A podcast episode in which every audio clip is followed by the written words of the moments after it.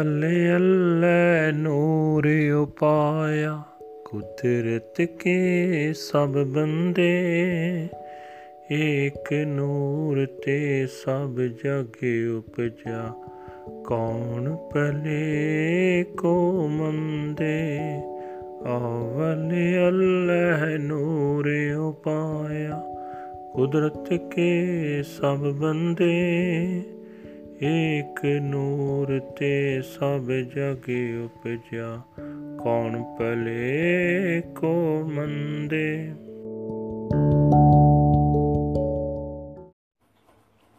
ਸਤਨਾਮ ਵਾਹਿਗੁਰੂ ਸਾਹਿਬ ਜੀ।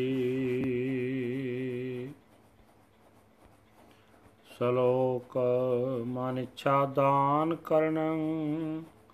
ਸਰਬਤਰ ਆਸਾ ਪੂਰਨ ਹੈ। ਖੰਡਣੰ ਕਲ ਕਲੇਸਹ ਪ੍ਰਭ ਸਿਮਰ ਨਾਨਕ ਨੈ ਦੂਰਨ ਹੈ। ਮਨ ਇੱਛਾ ਦਾਨ ਕਰਨੰ ਸਰਬਤਰ ਆਸਾ ਪੂਰਨ ਹੈ। ਖੰਡਣੰ ਕਲ ਕਲੇਸਹ ਪ੍ਰਭ ਸਿਮਰ ਨਾਨਕ ਨਹਿ ਦੂਰਣ ਹੈ। ਹਬ ਰੰਗ ਮਾਣੈ ਜਿਸ ਸੰਗ ਤੈਸੀਓ ਲਾਈਐ ਨਿਹੋ ਸੋ ਸਹੁ ਬਿੰਦ ਨਾ ਵਿਸਰੋ ਨਾਨਕ ਜਿਨ ਸੁੰਦਰ ਰਚਿਆ ਦੇਹੋ। ਪੌੜੀ, ਜਿਉ ਪ੍ਰਾਣ ਤਨ ਧਨ ਦੀਆ ਦੀਨੇ ਰਸ ਭੋਗ। ਗ੍ਰਹਿ ਮੰਦਰ ਰਾਥੇ ਅਸ ਦੀਏ, ਰਚ ਭਲੇ ਸੰਜੋਗ। ਸੁਤ ਬਨਤਾ ਸਾਜਨ ਸੇਵਕ ਦੀਏ ਪ੍ਰਭ ਦੇਵਨ ਜੋਗ। ਹਰ ਸਿਮਰਤ ਤਨ ਮਨ ਹਰਿਆ, ਲਹਿ ਜਾਹੇ ਬਿਜੋਗ।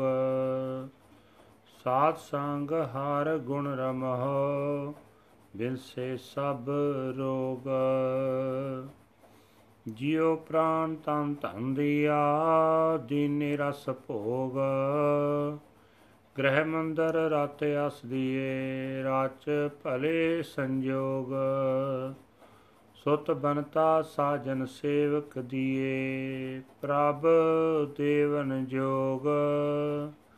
ਹਰ ਸਿਮਰਤ ਤਨ ਮਨ ਹਰਿਆ, ਲਹਿ ਜਾਹੇ ਵਿਯੋਗ।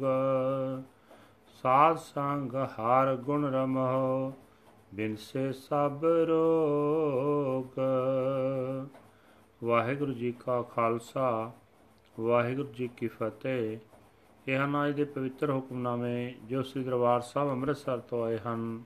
ਸਹਿਬ ਸ੍ਰੀ ਗੁਰੂ ਅਰਜਨ ਦੇਵ ਪਾਤਸ਼ਾਹ ਜੀ ਦੇ ਜੈ ਸ੍ਰੀ ਰਾਹ ਦੇ ਵਿੱਚ ਉਚਾਰਨ ਕੀਤੇ ਗਏ ਹਨ। ਸ਼ਲੋਕ।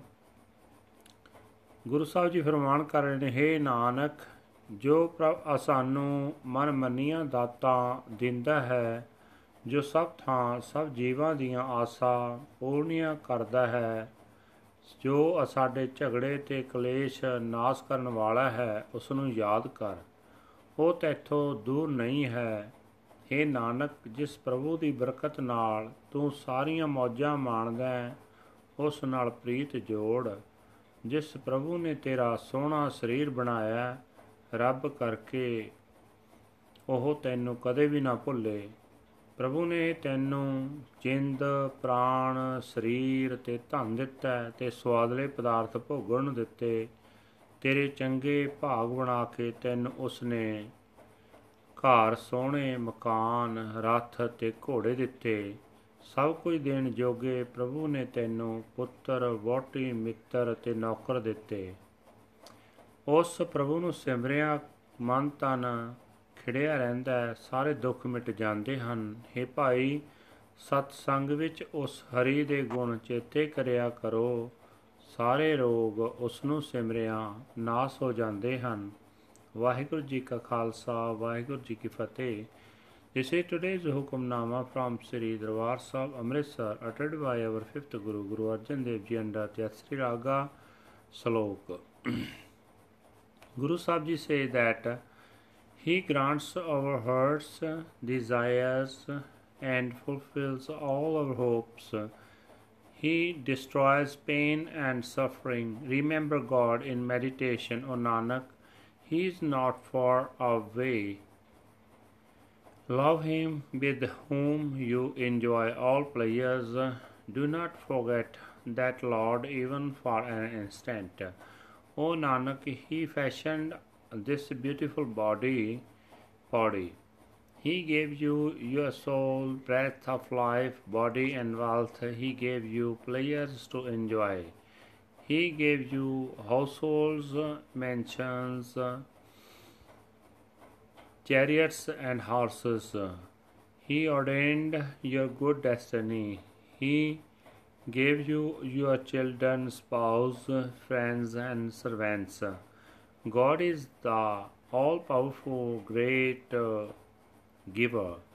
Meditating in remembrance on the Lord, the body and mind are rejuvenated and uh, sorrow departs in the Satsangat, the company of the holy, chant the praises of the Lord, and all your sickness shall vanish.